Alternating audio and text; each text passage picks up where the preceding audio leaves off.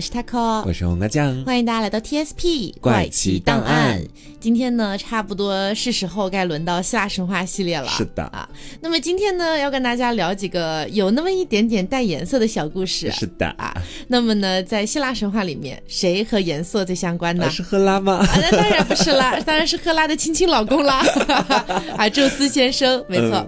那我们都知道，宙斯的情史是可以写一本史诗级的著作的。对的，嗯。他真的是男女通吃啊，姐妹们！啊，没错。所以今天呢，我们只是挑选了啊，精选了 三个小小的在宙斯的这本情史百科全书里面的小故事。嗯，还有没有其他的？我们暂时也不知道。应该是有的。当然是有的，怎么会不知道？我的意思就是，大家可能在以前去读或者听希腊神话的时候，会知道他有很多情人，那些都是摆在台面上的嘛。啊，台面下可能还有一些咱们都不知道。我觉得可能都被摆上台面了，怎么会没有被抬上台面呢？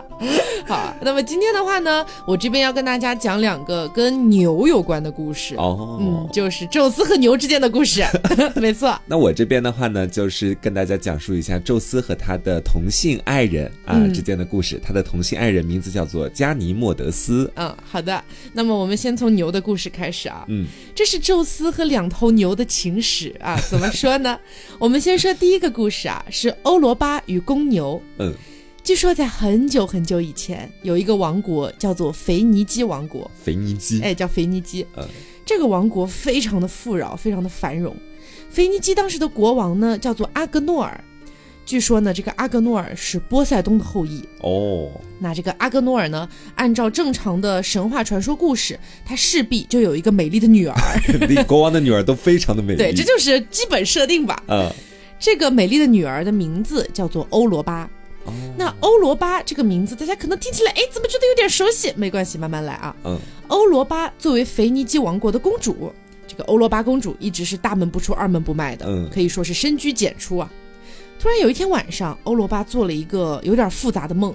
这个复杂的梦呢，说起来特别的繁杂，我就给大家简化一下来说呢。嗯，简单来讲，就是欧罗巴梦到有一个女人对他说，她是命运女神选给宙斯的情人。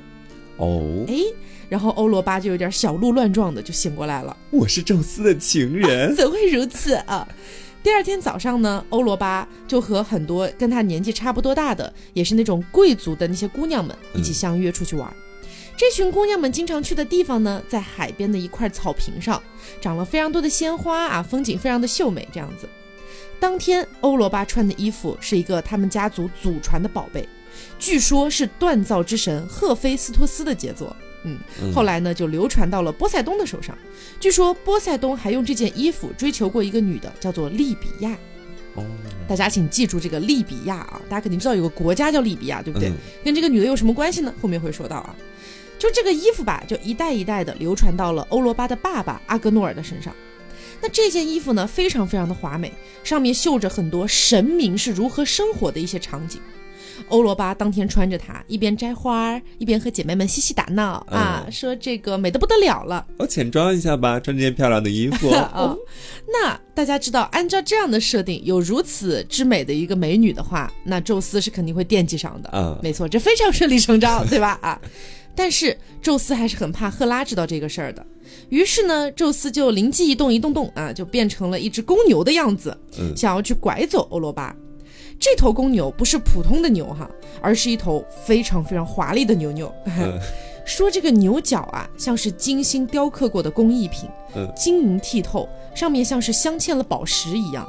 这个牛的额头上还有一个会发光的月亮形状的胎记，而且全身的毛发是金黄色的，牛的眼睛是明亮的天蓝色，这么华丽，非常华丽的一头牛。嗯，当然，在宙斯变身之前，宙斯也做了一些战略部署。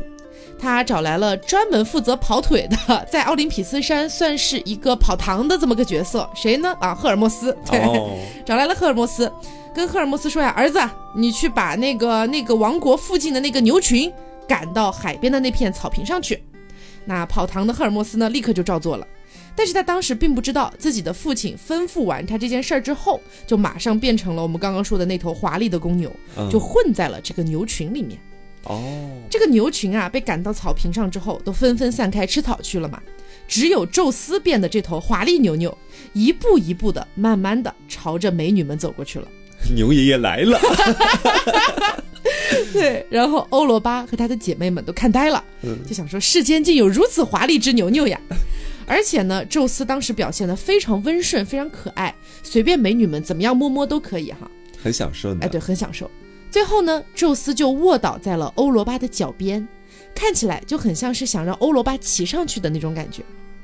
欧罗巴当时也非常高兴啊，一下就骑上去了。而且他骑上去之后，发现这头牛应该是至少能骑四个人左右的，非常壮硕的一头牛。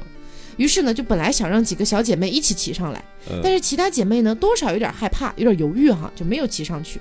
就在这个时候，宙斯一看到欧罗巴骑上来了，立刻就站起来开始小步奔跑，想要把美女带走。对，一直跑出了这片草坪，都跑到海边上了。欧罗巴才意识到好像有点不对劲了，但是已经来不及啦，我被拐了啊！宙斯驮着欧罗巴直接跳进了海里，一路就游到了一片新大陆，而且呢，宙斯还很贴心，就没有让欧罗巴沾到一点点水啊。据说，嗯，到了新大陆之后，宙斯就变成了一个人类男子的模样，然后呢，就和欧罗巴这个开心的啪啪啪了啊！那就在海岸边上，没错，一度云雨，呃，对，云雨。云雨之后呢，欧罗巴直接就昏睡了过去。咱们就是怎么说呢？呃，这个宙斯的能力应该还是不错的啊。那欧罗巴睡醒之后，意识到啊，完了，我失身了啊，一整个痛不欲生啊。可 是你刚刚醒哎，姐。然后就在绝望之际啊，有两个人出现了，那就是阿弗罗狄特和他的儿子丘比特啊。这两个人出现了，也就是维纳斯哈，在罗马神话里。然后呢，就告诉了欧罗巴真相，说。睡了你的是宙斯呀！你以为你得到的是谁的爱？是众神之王的爱。对，欧罗巴恍然大悟啊，突然也不想死了，继续呢就和宙斯没羞没臊，一共生了三个小孩。那宙斯呢就为了纪念这个美丽的故事，也不知道有什么美丽的，就把当初自己变成的那头牛命名为了金牛座哦，同时呢也把这片新大陆命名为欧罗巴大陆。就是以这个女人的名字来命名了这片大陆，也就是现在的欧洲，给的也挺多的。对，所以说按照希腊神话的说法的话呢，欧洲人其实都是欧罗巴和宙斯的后裔。原来是这样，对，都是私生子。没错。好，那刚刚讲完这个公牛的故事啊，接下来我们来讲一个母牛的故事。其实相对来说，欧罗巴还算比较幸运了，因为他没有被赫拉发现嘛。但是接下来这个女主人公就没有那么幸运了，她的名字叫伊俄，这是在另一个王国发生的故事。这个王国呢叫做阿尔戈斯，阿尔戈斯的第一任国王叫做伊纳克斯。这个国王呢不出意料 哈，也有一个美貌的女儿，那是必然。对，就叫做伊俄。说有一天啊，伊俄在草地上放羊，不出意外的啊，这个 就被宙斯看上了，就大家不用意外啊，没有意外，对。宙斯呢，就把自己变成了一个人类男子的模样，然后走到伊俄面前，跟伊俄说：“啊，我告诉你啊，老子是这个众神之王，知道吧？”哦呦，这次直接把底牌亮出来了。对，说我可以给你这个，给你那个，只要你愿意做老子的女人就行了。那你想一想，正常人听到这种话都会觉得，嗯，是怎么说？遇到神经病了？你是众神之王，我还是众神之母呢？你谁呀你？于是呢，伊俄吓坏了，立刻准备逃跑。但是宙斯毕竟是神嘛。他就用自己的那个云雾啊，把伊娥给包裹了起来，强行带走，想要啪啪啪。那就在他想要啪啪啪的时候，赫拉发现了。赫拉是怎么发现的呢？其实也很简单，因为我们前面提到过，赫拉是谁呀？他是抓小三大队大队长，对不对？他每天在奥林匹斯山上没事儿干，就是抓小三。他就每天在上面观察一下，嗯，老公有没有出去乱搞呀？忽然就看到人间有个地方突然之间云雾缭绕嘛，嗯，他觉得啊肯定有问题，立马就赶过去了。据说赫拉赶到的时候呀，宙斯都还没来得及开始，都没来得及开始。然后呢，他因为害怕被赫拉发现自己在外面搞女人，所以呢，宙斯就灵机一动，一动动啊，把伊俄变成了一头雪白的小母牛。哦，把别人变牛了这次。对对对，从这个地方我们也能看得出来，宙斯呢是比较喜欢牛这个物种的。是啊，但是赫拉是什么人啊？赫拉是天后，对吧？嗯。我的眼睛就是尺啊！于是呢，他一眼就看穿了宙斯的诡计。但是赫拉假装不知道啊，假装跟宙斯说：“哎呀，你旁边这头小母牛长得真好看，要不就把它送给我吧。”那宙斯当时很无语，但他也没办法，他就只能暂时同意了赫拉的这个请求。于是伊俄就被赫拉给带走了。赫拉带走了伊俄之后，还找来了一只百目怪，让这个百目怪专门看守伊俄。而且还要求百目怪经常换地方去看守，这样呢就让宙斯没有那么容易找到伊俄了。嗯，伊俄也是真的惨啊，就那段时间被看守着，然后维持着牛的形态，每天睡牛棚喝脏水，啥也不能干。嗯，但是呢，宙斯也没有忘了伊俄，他一直在想办法哈，想怎么把他给救出来。于是就要又请到我们一个老朋友了，谁呢？跑堂的赫尔墨斯，对，说儿子，啊，帮爸爸想想办法。我是你爸爸，对，想办法去把那个百木怪给你老子弄死，那这样子我们就可以救走伊俄了，对吧？于是呢，赫尔墨斯在想办法说，嗯，行，那我得帮我爸呀，我怎么帮呢？于是他就去找到了自己的儿子潘神。赫尔墨斯的儿子潘神，对我们上一期讲到的嘛啊，找到了潘神，然后呢，找到了潘神之后，找潘神借了一个笛子，也就是我们上期节目提到的潘神用芦苇，其实是女神化作的芦苇，嗯，做的那根笛子叫做旭任克斯，对，呃，赫尔墨斯呢就用这个旭任克斯吹出来的笛声，把百目怪给催眠了，然后砍下了百目怪的脑袋。本来以为到这个地方伊俄就应该得救了，是吧？嗯，但是呢，你们不能低估了赫拉的能力。赫拉几乎是一瞬间就知道了这个事情，所以这证明赫拉每天其实根本没有任何事情可以干，在奥林匹斯山上就每天盯着下面在干什么啊。于是呢，赫拉就立刻放出了一只超大号的牛虻，就是专门叮那种牲畜血的那种虫子，让它去吸伊俄的血。伊俄就被这只牛虻追着满世界的跑啊，从高加索跑到亚马逊，跑这么远啊，从亚马逊跑到欧罗巴，从欧罗巴又跑到了亚细亚啊，最后逃到了埃及。到了埃及的时候，伊俄是真的绝望了，崩溃了。他满含热泪的望向奥林匹斯山，祈求这个天神能不能放过他。嗯，宙斯看到他的眼神之后，立刻就怜惜的受不了了。于是呢，宙斯就跑去找赫拉，跟赫拉坦白了，说：“赫拉是这样子的，伊俄根本就没有勾引我。”是我诱拐他的，他是清白的。我向你，我向你发誓，真的，真的。赫拉会更生气吧？没有，没有。宙斯跟他说，只要你肯放过他，我绝对不会再去找他了。哦。赫拉呢，同时也听到了伊俄从下面传来的凄惨的哀嚎，多少是有点心软了，就允许了宙斯去恢复伊俄的原形。宙斯呢，就立刻屁颠屁颠的跑到了尼罗河边上，把伊俄给变了回来。嗯。结果呢，伊俄一变回美女的样子，宙斯就忍不住了，又要开始开干了，拉着伊俄就在尼罗河的河边上啪啪啪了起来。伊俄就这样给宙斯生了一个儿子，这个儿子的名字呢叫做厄帕福斯。当时埃及的人民哈觉得伊俄的这个故事很传奇啊，呃，就把伊俄呢奉为了女神，还让伊俄做了女君主。嗯。但是呢，由于虽然说赫拉当时放了伊俄一马，但是伊俄最终还是和宙斯啪啪啪了，所以赫拉并不打算彻底放过伊俄。赫拉当时呢就找了一群野蛮的叫做库艾特人，去把伊俄的儿子，也就是给宙斯生的那个厄帕福斯给抢走了。嗯，于是伊俄不得不又再次开启了漂泊的这个旅程，开始四处找儿子。好惨哦！嗯，后来宙斯实在是看不下去了。劈了一道闪电下来，把库艾特人全通通给劈死了啊！这样子让伊俄才在这个埃塞俄比亚的边境找到了自己的儿子。伊俄后来带着儿子一起回到了埃及之后啊，就让儿子厄帕福斯辅佐自己一起治理国家。厄帕福斯呢，后来生了一个女儿，这个女儿的名字叫做利比亚哦，就前面提到的波塞冬追求过的那个利比亚啊，没错，那也是利比亚这个国家的名字的由来。原来是这样。对，而伊俄和厄帕福斯这两个人也因为受到了埃及人民的尊敬和爱戴，所以呢，他俩也成为了埃及神话里面的伊西斯神和赫鲁斯神，都封神了。对，伊俄代表的这个伊西斯神呢，是埃及神话里面的生命女神。而厄帕福斯代表的赫鲁斯神是埃及神话里面法老的守护神，也是王权的象征，也代表着复仇之神。嗯，那么在埃及神话里面，伊西斯神和赫鲁斯神经常是一起出现的，因为是母子嘛。当然了，这只是希腊神话的说法，埃及神话里面有另外的一些说法，但是这里我们就暂时不展开讨论了。嗯。所以说呢，就是因为宙斯的这两段情史，你想一想啊，就是一个是给大陆命名啊，然后顺便给金牛座也命名了，然后呢还给这个利比亚这个国家给命名了，还可能影响了一下埃及神话啊。对对对，宙斯的爱情完全是跟人间有着强绑定关系的，是能够深刻的影响到我们啊。人间只要有美女，他就立刻出动。哎，那我接下来跟大家讲这个故事怎么说呢？前面听他给我讲那两个，我觉得说宙斯对他们还是不够好啊。怎么说？我接下来讲。讲的这个加尼莫德斯，大家来看看宙斯真的深爱一个男人的时候会给他什么东西吧？不要给你们同性恋加戏了，真的会给他很多。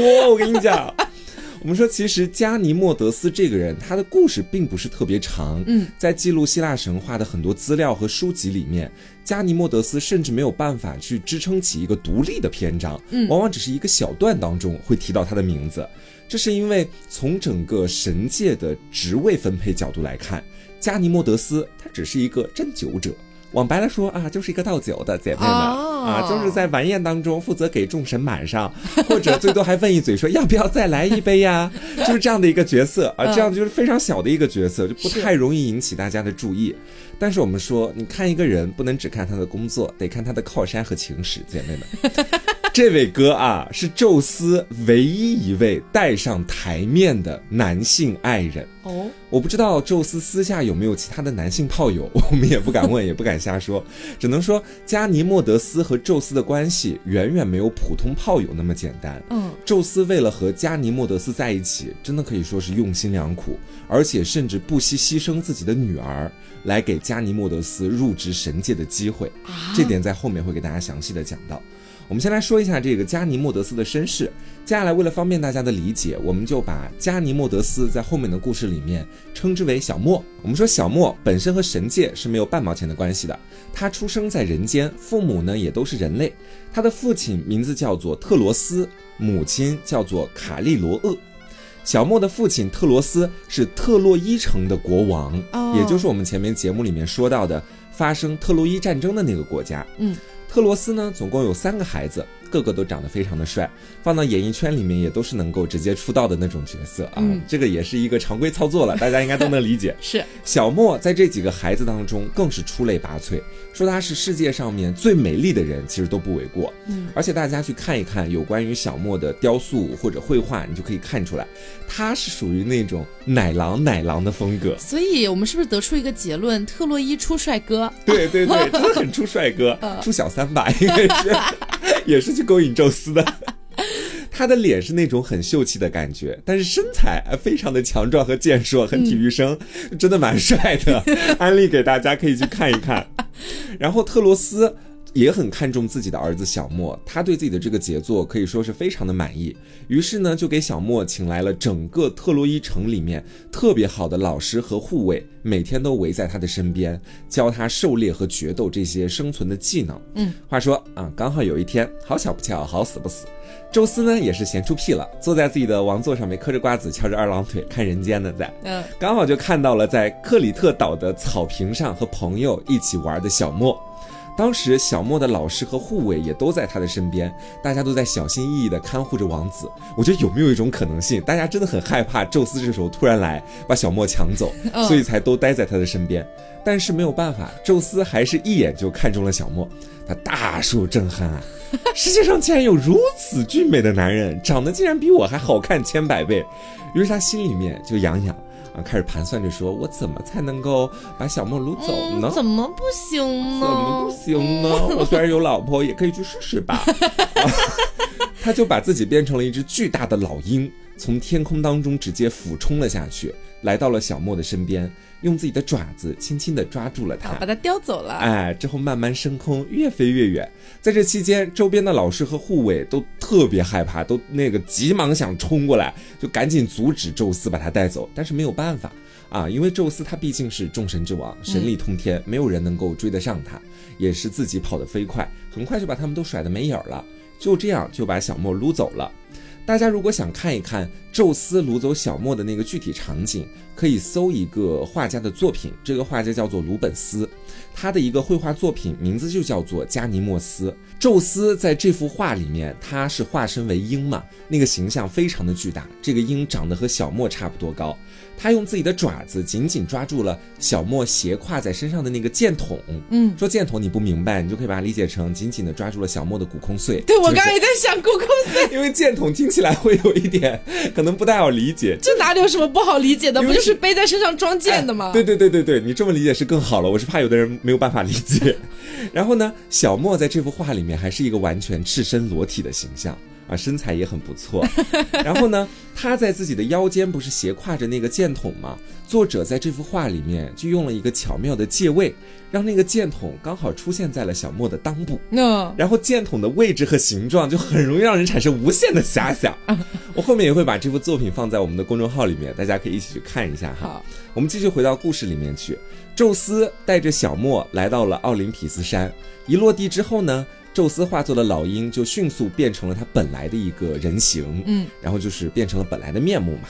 小莫这时候还不知道发生了什么，就被宙斯直接推到了床上，啊，可能是互相对彼此在那一瞬间电光火石有那么一点喜欢。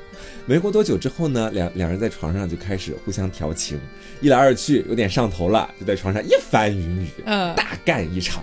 啊，我也不想多说什么了，可以想见，真的这种体育生，宙斯真的好服气啊，真的，气死我了。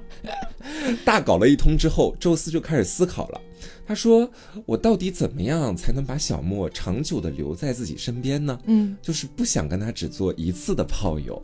如果我现在就把他放回到特洛伊去的话，下次再想跟他云雨的时候，我岂不是还得变成老鹰把他抓回来？有点麻烦了。嗯，我得想想办法。想了个什么办法呢？他准备给小莫一个神界的职位，直接把他从人变成神，让他直接加入神界，这样就不用回家了。但是。”在神界也有那么多职位，给他什么职位好呢？他又开始打起自己的小算盘。而小莫长得这么好看，如果给他的职位是只能被我一个人看到的话，那我就没有办法在众神面前好好的装一把了。这种炫耀的机会是不能错过的。嗯，于是他就让小莫去当神界的针灸者，负责每次众神在聚会的时候给大家倒酒。这样的话，自己也能好好的去装逼啊，每个人都能看得到。对，而且小莫同时也能够留在自己身边了，算是一个两全之策。但是我们说针灸者这个职位，原本他就是有人已经担当起来了的。嗯，担当起来这个人就是青春女神赫伯。赫伯是什么人？她是宙斯和赫拉的女儿。哦，嫡女。对，也是奥林匹斯山上众神的侍女。而且天界是不需要那么多针灸者的。如果说要把这个职位给小莫，那么就必须得让自己的嫡女赫伯滚蛋。面对女儿和情人之间的两难抉择，这不可以让他的女儿好好的做青春女神，然后就不要针灸就好了吗？不行，这就是一个就是非此即彼的啊！宙斯毫不犹豫的就选择了自己的情人小莫啊，等于是把他女儿要赶出去了。他又找了个机会，把赫伯拉到了自己的身边，跟他说：“赫伯呀，啊，你作为整个神界的针灸者，上次在给我们倒酒的时候，竟然磕磕绊绊，毫无仪态和风度，而，让我这个作为父亲的感觉非常丢脸，非常丢面儿。以后你就别来给我们倒酒了，我觉得这份工作并不适合你。”赫伯可能做梦都没有想到，自己竟然有一天会因为后妈被亲生父亲陷害，就此丢了工作。他甚至不知道自己不做针灸者以后到底要去干嘛，去做青春女神吗？对呀、就是青春多好，青春。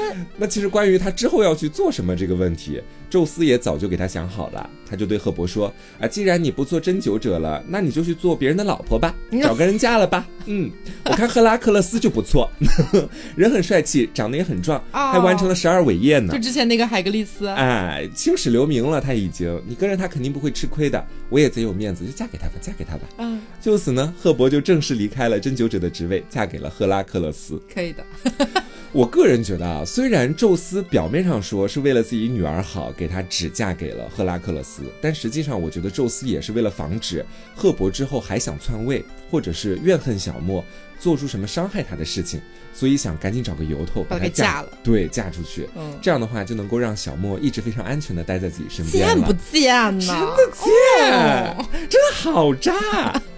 总而言之，在这之后，小莫就正式的开始学习如何当一个优雅的针灸者了。那么，在卢奇安这个人所写的《神的对话》里面的第四卷里，就有说到小莫他到底都学习了一些什么。嗯，学习的东西我怎么说呢？看起来很复杂，但实际上是一个服务人员的基本操守。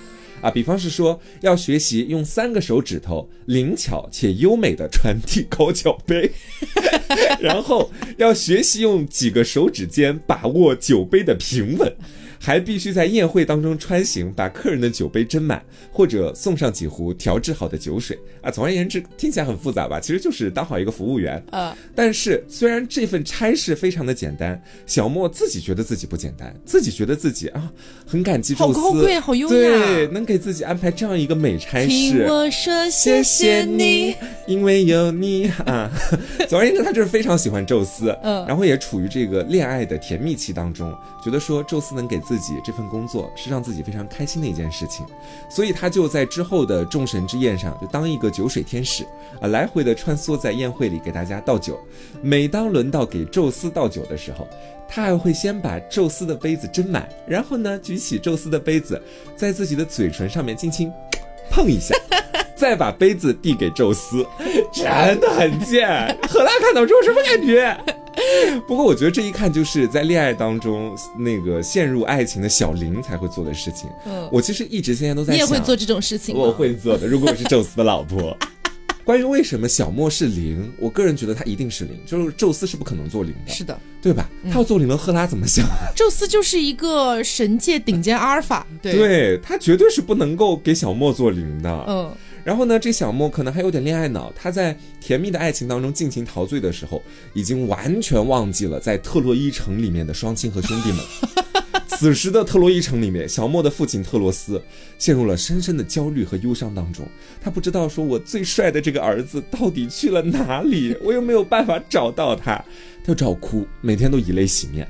这件事情逐渐就传到了宙斯的耳朵里面，宙斯也觉得有点愧疚啊，把你的儿子拉过来做我的小三，然后他还忘了你，对，有点说不过去，于是呢就派了我们前面多次出现的信使赫尔墨斯，就是他，他就是一个跑腿的，对。来到了特罗斯的面前，告诉他说：“啊，你的儿子现在呢，已经身处众神之列了，你不要担心了，他永远都不会衰老，不会死亡。为了感谢你培养出这么优秀的一个儿子，宙斯还给你准备了两匹白色的神马，他们飞奔起来像风一样快，就给你了，你把儿子给我们吧。其实这段话我们白了说，就是你儿子被宙斯拉去做小情人了，他愿意花两匹马 把你的儿子买走。” 然后特洛斯啊，听到这个消息之后，马上就忘记了失去儿子的悲伤 啊，驾着这个神马那个战车就在水面上面支撑起来。呜呼，儿子换神马，铁转。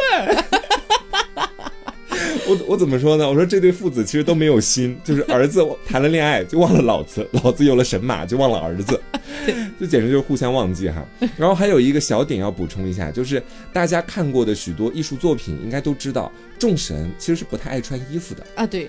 然后呢，小莫在倒酒的时候，甚至是完全赤身裸体的。众神在喝大了之后，以往的那些针灸师哈，看到赤身裸体的嗜酒者，往往可能都会摸一摸现场的针灸者。怎会有如此淫乱之事？哎，喝大了嘛，众神喝大了，和人一样的。但是谁和谁什么和人一样？人也不会这么玩啊。但是我们说，大家对于小莫都是只敢看不敢上手啊，有很大的一部分原因都是是老大的人。对，众神都知道小莫是宙斯的宠儿，完全不可以触碰。呃，宙斯呢还为小莫亲手栽种了金葡萄藤，用来证明他们俩的爱情。嗯，不过也有一种说法是，这个金葡萄藤是跟随着那两匹神马一起赠送给小莫的爸爸特罗斯的。啊，当做是也是一个用聘礼吧，对，买走他儿子的一个礼物。嗯，同时呢，宙斯还把小莫神话作为了宝瓶座啊，称之为盛水者。宝瓶座其实就是现在我们所说的水瓶座啊。从此以后呢，就你的星座，对，小莫就永远留在了天界，站在宙斯的身旁，手里拿着一个瓶子，为众神倒上美味的神酒。其实说到这里，加尼莫德斯的其中一个故事版本就结束了。嗯，但是大家有没有觉得有哪里不对？哪哪里不对？或者说是不是少了个人进来搅和搅和？啊，赫拉赫拉，对对对对对对，我刚就在等着赫拉呢。对呀，都已经带到天上去了，都已经每天都待在身边，随时欢爱了，赫拉怎么还不管管呢？作为宙斯的正宫啊，看到宙斯找到新欢，他能不气吗？而且他看到了小莫，甚至把他和宙斯的亲生女儿职位直接顶掉了之后，他简直气得发狂啊！于是他就设计准备去陷害小莫。这个计策是什么样的呢？他就准备让宙斯误以为小莫喜欢上了他的侍女啊，甚至要和侍女去私奔。这个侍女也是大名鼎鼎，我们前面节目里有说到过的那个长得倾国倾城、美到爆炸的女人海伦啊啊，这就是那个侍女。宙斯感觉自己可能要被背叛了，于是呢，他就派出弓箭手要处死小莫。然而，在弓箭手瞄准发射之后的那个关键时刻，海伦挡在了小莫的身前，替他扛下了这一箭。然后为什么呢？赫拉的奸计才没有得逞，就是海伦突然疯了善善 心大发，对，就疯了，善心大发。啊，他要伤害小莫，不行不行。虽然我跟小莫没有什么关系，但是我要啊，我要替他去死。对我们说这种时候啊，虽然说宙拉的奸计没有宙拉，宙拉赫拉的奸计没有得逞，但是我们说有没有一种可能？我说可能就是那个弓箭手可不可以再射一箭，直接把小莫干掉？为什么就此就判赫拉没有得手了？我很不能理解。就是就是整个天上只有这一把剑。对，总而言之就是赫拉没有成功。嗯，他就又想了个别的法子啊，把小莫变成了一个透明的水瓶，要他永生永世的为宙斯倒水。也是倒了小一段时间，然后呢，在变成水瓶之后，宙斯在使用这个水瓶的时候，发现里面倒出来都不是水，都是小莫的眼泪，哦，咸咸的，有点 狗血。宙斯就有一些动容了，他就准备把小莫放到星空当中去，变成水瓶座里面的一颗卫星。而且他还发现，在经历了这么多事情之后，自己的心里面还是深深的爱着小莫的。我以为说还是深深的爱着赫拉。怎么会呢？我跟你说，宙斯爱任何人，深爱任何人，他唯一不爱的就是赫拉。嗯，怎么能这么说呢？于是呢，他就偷偷的把天上的小莫啊变成人形和他偷情，哦，然后偷完了之后，再把它变成天上的星星。赫拉知道了这件事情之后，也没有什么办法了啊，只能在自己的小本本上面默默的记下这笔账。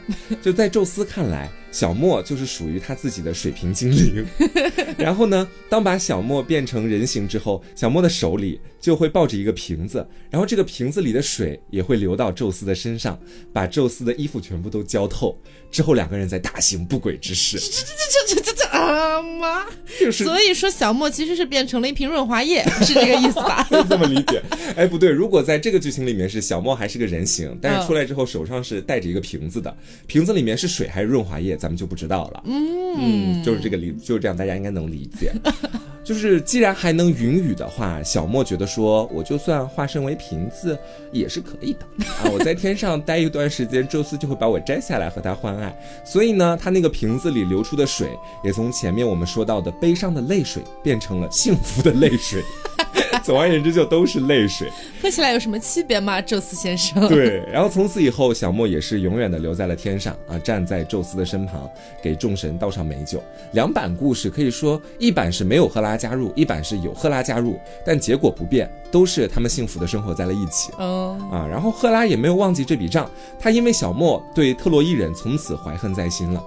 他觉得说，从这个城邦里面竟然走出了一个勾引自己老公的狐妹子，所以说这个城邦里都不是好人。嗯，然后之后还结合种种其他的原因，在特洛伊战争当中，赫拉就选择帮助希腊人民毁掉了特洛伊城。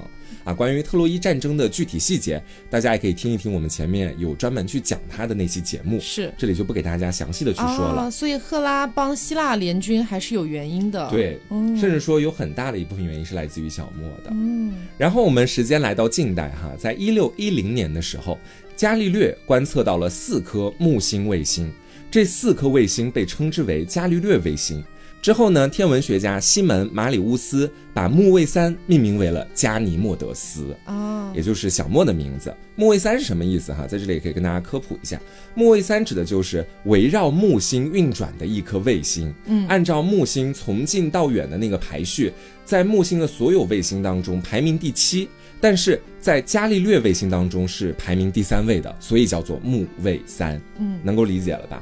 我通过这点就会发现说，不管是在东方还是西方，大家都挺喜欢拿天上的星宿去做文章的。嗯，而且会，而且会把一些就是以前的神话故事啊什么的，然后再套用回去，这种感觉。对，就西方其实是把星宿和神界奥林匹斯山那一批人放在一起了，嗯然后我们国家上期节目就给大家说过的是把星宿和瑞兽放在一起了，嗯，就从出发点来看，中西方还是有一些巧妙的相同之处的。是的。那这个就是加尼莫德斯的故事的全貌了。嗯嗯，那既然然我们这一期已经聊到两个星座了嘛，嗯就是那个呃水瓶座和金牛座。是然后之前聊到过摩羯座嘛，啊呃，当然我们之前说了要做这个十二星座系列，但是呢，想了想，十二星座系列可能就顺着这些故事慢慢就讲完了。对，他们是紧密相关的。对，然后今天的话呢，再给大家补两个小小的故事吧。嗯因为之前已经跟大家讲过那个赫拉克勒斯，也就是罗马名叫做海格力斯的故事嘛，十二伟业。然后其实他在十二伟业里面也直接促成了两个星座的命名，嗯其中一个呢就是巨蟹座。巨蟹座是这样子的，就是说这个海格力斯啊，在他完成十二伟业的时候，其中有一项是去这个沼泽里面击败九头巨蛇海德拉。嗯，然后呢，呃，他们俩打的本来好好的，这个时候沼泽里面突然钻出了一只大螃蟹，然后哈哈这个大螃蟹呢，就是可能有点事儿逼吧，属于是，也不知道他是想上去帮忙劝架，还是想跟他们打架，还是想怎么样哈。嗯，结果这个大螃蟹就自己挥舞着自己的大钳子，这其实跟他一点关系都没有，他就去夹住了海格力斯的脚，然后就被海格力斯一脚给踩碎了。然后赫拉就觉得说：“哎呀，这个，嗯，这个大螃蟹吧，它虽然说有点爱管闲事儿，但是它这种精神还是值得纪念的。啊 也不知道有什么好纪念的，于是就把这只螃蟹升上了天空，就成为了巨蟹座。我觉得这故事告诉了我们好几点，一点是是不是巨蟹座都爱多管闲事儿，还有一个是赫拉是真的被那些小三逼疯了。爱管闲事儿，好精神。对，我觉得说按照正常的螃蟹的那个逻辑思路来讲的话，看到这两个神在打架，你是不是就是立马逃跑才是最好的上上策？哦为什么会想着说突然进去搞两下？可能这个螃蟹也疯了，你知道吗？就 疯了。呃，然后除了这个巨蟹座之外，还有一个星座也是跟海格力斯有关系的，就是狮子座。嗯，说这个狮子座呀是这样子的，也是在海格力斯的十二伟业里面有一项就是要去杀掉一只狮子，这个狮子呢叫做涅摩亚狮子，嗯，它不是一头普通的狮子。据说这个狮子呢，拥有世界上最锋利的爪子 哎和刀枪不入的皮毛 这个我记得我在那期十二午夜里有讲到过。啊，毛与盾的故事。对对然后呢，海格力斯就用这只狮子最锋利的爪子，把它刀枪不入的皮毛给扒下来了，就是毛与盾了。对，就是毛与盾。是最后，天后赫拉又出现了。嗯，赫拉又觉得说，哎呀，这个狮子的精神真值得纪念。什么精神啊？到底是我真的会无语。然后赫拉就把这个呃这个涅涅摩亚巨狮啊给带回了天上，然后给它命名为狮子座。就狮子座是不是就那种空有一身本领，但是不会使用 这种感觉？我感觉怎么觉得说我们在说到自己的水瓶座、摩羯座都是很多溢美之词，然后再聊到别的星座，我们就尽情诋毁，就这种感觉。没有想要尽情诋毁，可是，在希腊神话里面，它确实是因为十二伟业里面的这个故事，有点荒诞了，讲实话，有点荒诞。不过我今天不是说聊到那个水瓶座嘛，嗯我还没有说呢。就是我觉得加尼莫德斯的故事，包括他后面化身成为水瓶座的那个守护者，嗯，我就觉得说这个人，我在读他故事的时候，我第一眼的感觉就是他就是个水瓶座，嗯，就这种感觉。我觉得说可能是因为水瓶座身上那种挺双性恋的气质，我能这么讲吗可？以这么说吗？对，就是水瓶座，我感觉还蛮出同性恋的，从某个角度来说。哦，这话可不是我说的，呃，仅代表他个人观点因。为水瓶座那种气质就很让你捉摸不透，就是个谜的那种感觉。然后包括前面的故事里面，其实跟大家讲过那个天蝎座的故事，嗯就是当时那个阿波罗的儿子啊，驾着阿波罗的太阳马车跑到天上去，结果被放出来的一只毒蝎子给咬了脚踝，然后当场死亡，然后就把那个毒蝎子命名为天蝎座。嗯其实这个故事呢，还有一些别的说法，有人说是阿波罗的儿子，有人说是波塞冬的儿子，还有人说那个人是猎户座的守护神啊，等等等等，有非常多的说法。总之，这个人就觉得自己特别厉害，非常的这个自信、自大、狂妄，然后呢就被蝎子给蛰了。当然，还有一种说法呢是派这个蝎子去蛰他的这个人是赫拉。哎，啊就说是赫拉放出的这个蝎子，然后就说我要代表众神惩罚你，就是不许装逼这个样子。对，所以说就是赫拉就觉得说蝎子真的很有一种反装逼精神，然后就把它命名为天蝎座了。我能说什么呢？就是我发现说，今天你后面讲的几个星座还都跟赫拉有一个比较强的关系，是都是赫拉去发现他们身上某种我们看不到的精神气质，嗯然后把它命名为了星座，是，嗯，而且还有一个星座的在希腊神话里的故事，其实是我想不太通的，就是处女座。嗯，我们想象当中的处女座的守护神，是不是应该是那三大处女当中的一个？是，但不是的。处女座的保护神也是处女座的原型，是那个丰收女神德莫特尔。这个人我们是讲过的。她是谁？她是哈迪斯的丈母娘，嗯，就是上期节目，上期希腊神话的节目才刚刚讲过的，黄瓜已经大忘记了啊！对，我已经大忘记。哎呀，就是丘比特给哈迪斯射了一箭，哈迪斯看上了自己的亲侄女儿，嗯嗯，然后他看上的那个亲侄女儿的妈妈就是这个丰收女神德莫特尔哦，然后当时那个他俩不是两边打架吗？然后德莫特尔罢工了，因为她是丰收女神，就是大地就没有收成了。我记起来，想起来了吧？嗯，对，就是这个德莫特尔。但是呢，他为什么是这个处女座的守护神，也是他的原型？这个其实就不太清晰啊，不太明白。但简单来说呢，就是呃，希腊神话就是这么规定的。当然，咱们也可以就牵强的理解一下，有可能是这个希腊神话觉得说德莫特尔比较难搞，嗯，然后处女座也比较难搞。当时希腊神话的人就对处女座有这样难搞的定义了吗？偏见热。好，反正今天就给大家分享了几个宙斯的情史，以及后面补充了一些些和这个星座相关的一些故事。是，当然我觉得就是可能有些星座它的故事确实很美丽，有些星座的故事呢，确实呃，在这个十二伟业里面显得就是有些许荒诞，有点精简且荒诞。对，因为大家知道十二伟业里面的故事其实都挺暴力的，嗯，就是你没有你想象当中的多么精巧的去完成一项任务，他就得到了一个任务，啪一棒子给打死了。是 对，就这样子的一个。故事梗概，所以说从这个故事里面诞生的星座呢，嗯，势必它也不会有多么的精巧。对，而且我觉得对某些星座是真的有点不公平。对，你想想看，我们这两期讲的一个摩羯座，一个水瓶座，我们的故事感觉都跟爱情有关，然后也都挺唯美，最后的结局只能说都还不错，只能这么去讲。是你那边是不错吗？摩羯座，只能说是潘神没有了自己的丁丁啊啊，为爱牺牲了性，但也是一个爱情很好的证明。是，但是你反观我们在今天后。后面讲的这几个星座就觉得说怎么没有爱情加入其中，而且都是那种大副本升级打怪的那种类型的故事，对，说是有点不公平了 啊。但是前面讲到的金牛座其实还是有一些爱情故事的，嗯啊，虽然说欧罗巴是强行被拐走的，呃，但是也还算是宙斯为了纪念美好的爱情故事吧，在他心里面是美好的爱情回忆，呃，这个样子。好，那么今天的节目差不多就是到这里，也希望大家能够喜欢。那么我是 taco，我是黄瓜酱，那我们下周再见，拜拜。